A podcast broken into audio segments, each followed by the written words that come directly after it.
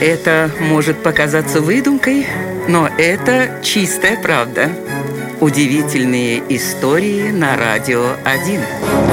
19 декабря 1941 года в разгар Второй мировой войны в США появилось специальное управление по цензуре. Оно следило за тем, какая информация публикуется в СМИ и звучит по радио. Любопытно то, что особо тщательному цензурированию подвергался прогноз погоды. А все для того, чтобы усложнить жизнь немецким подводным лодкам. На протяжении полутора лет без особого разрешения Национальной метеорологической службы нельзя было рассказывать по радио о дожде, снеге, ветре и тумане. Даже сколько градусов сейчас на улице, и эта информация трижды утверждалась, прежде чем полететь в эфир. Ведь немцы все внимательно слушали, и чем меньше они знали, тем им было труднее.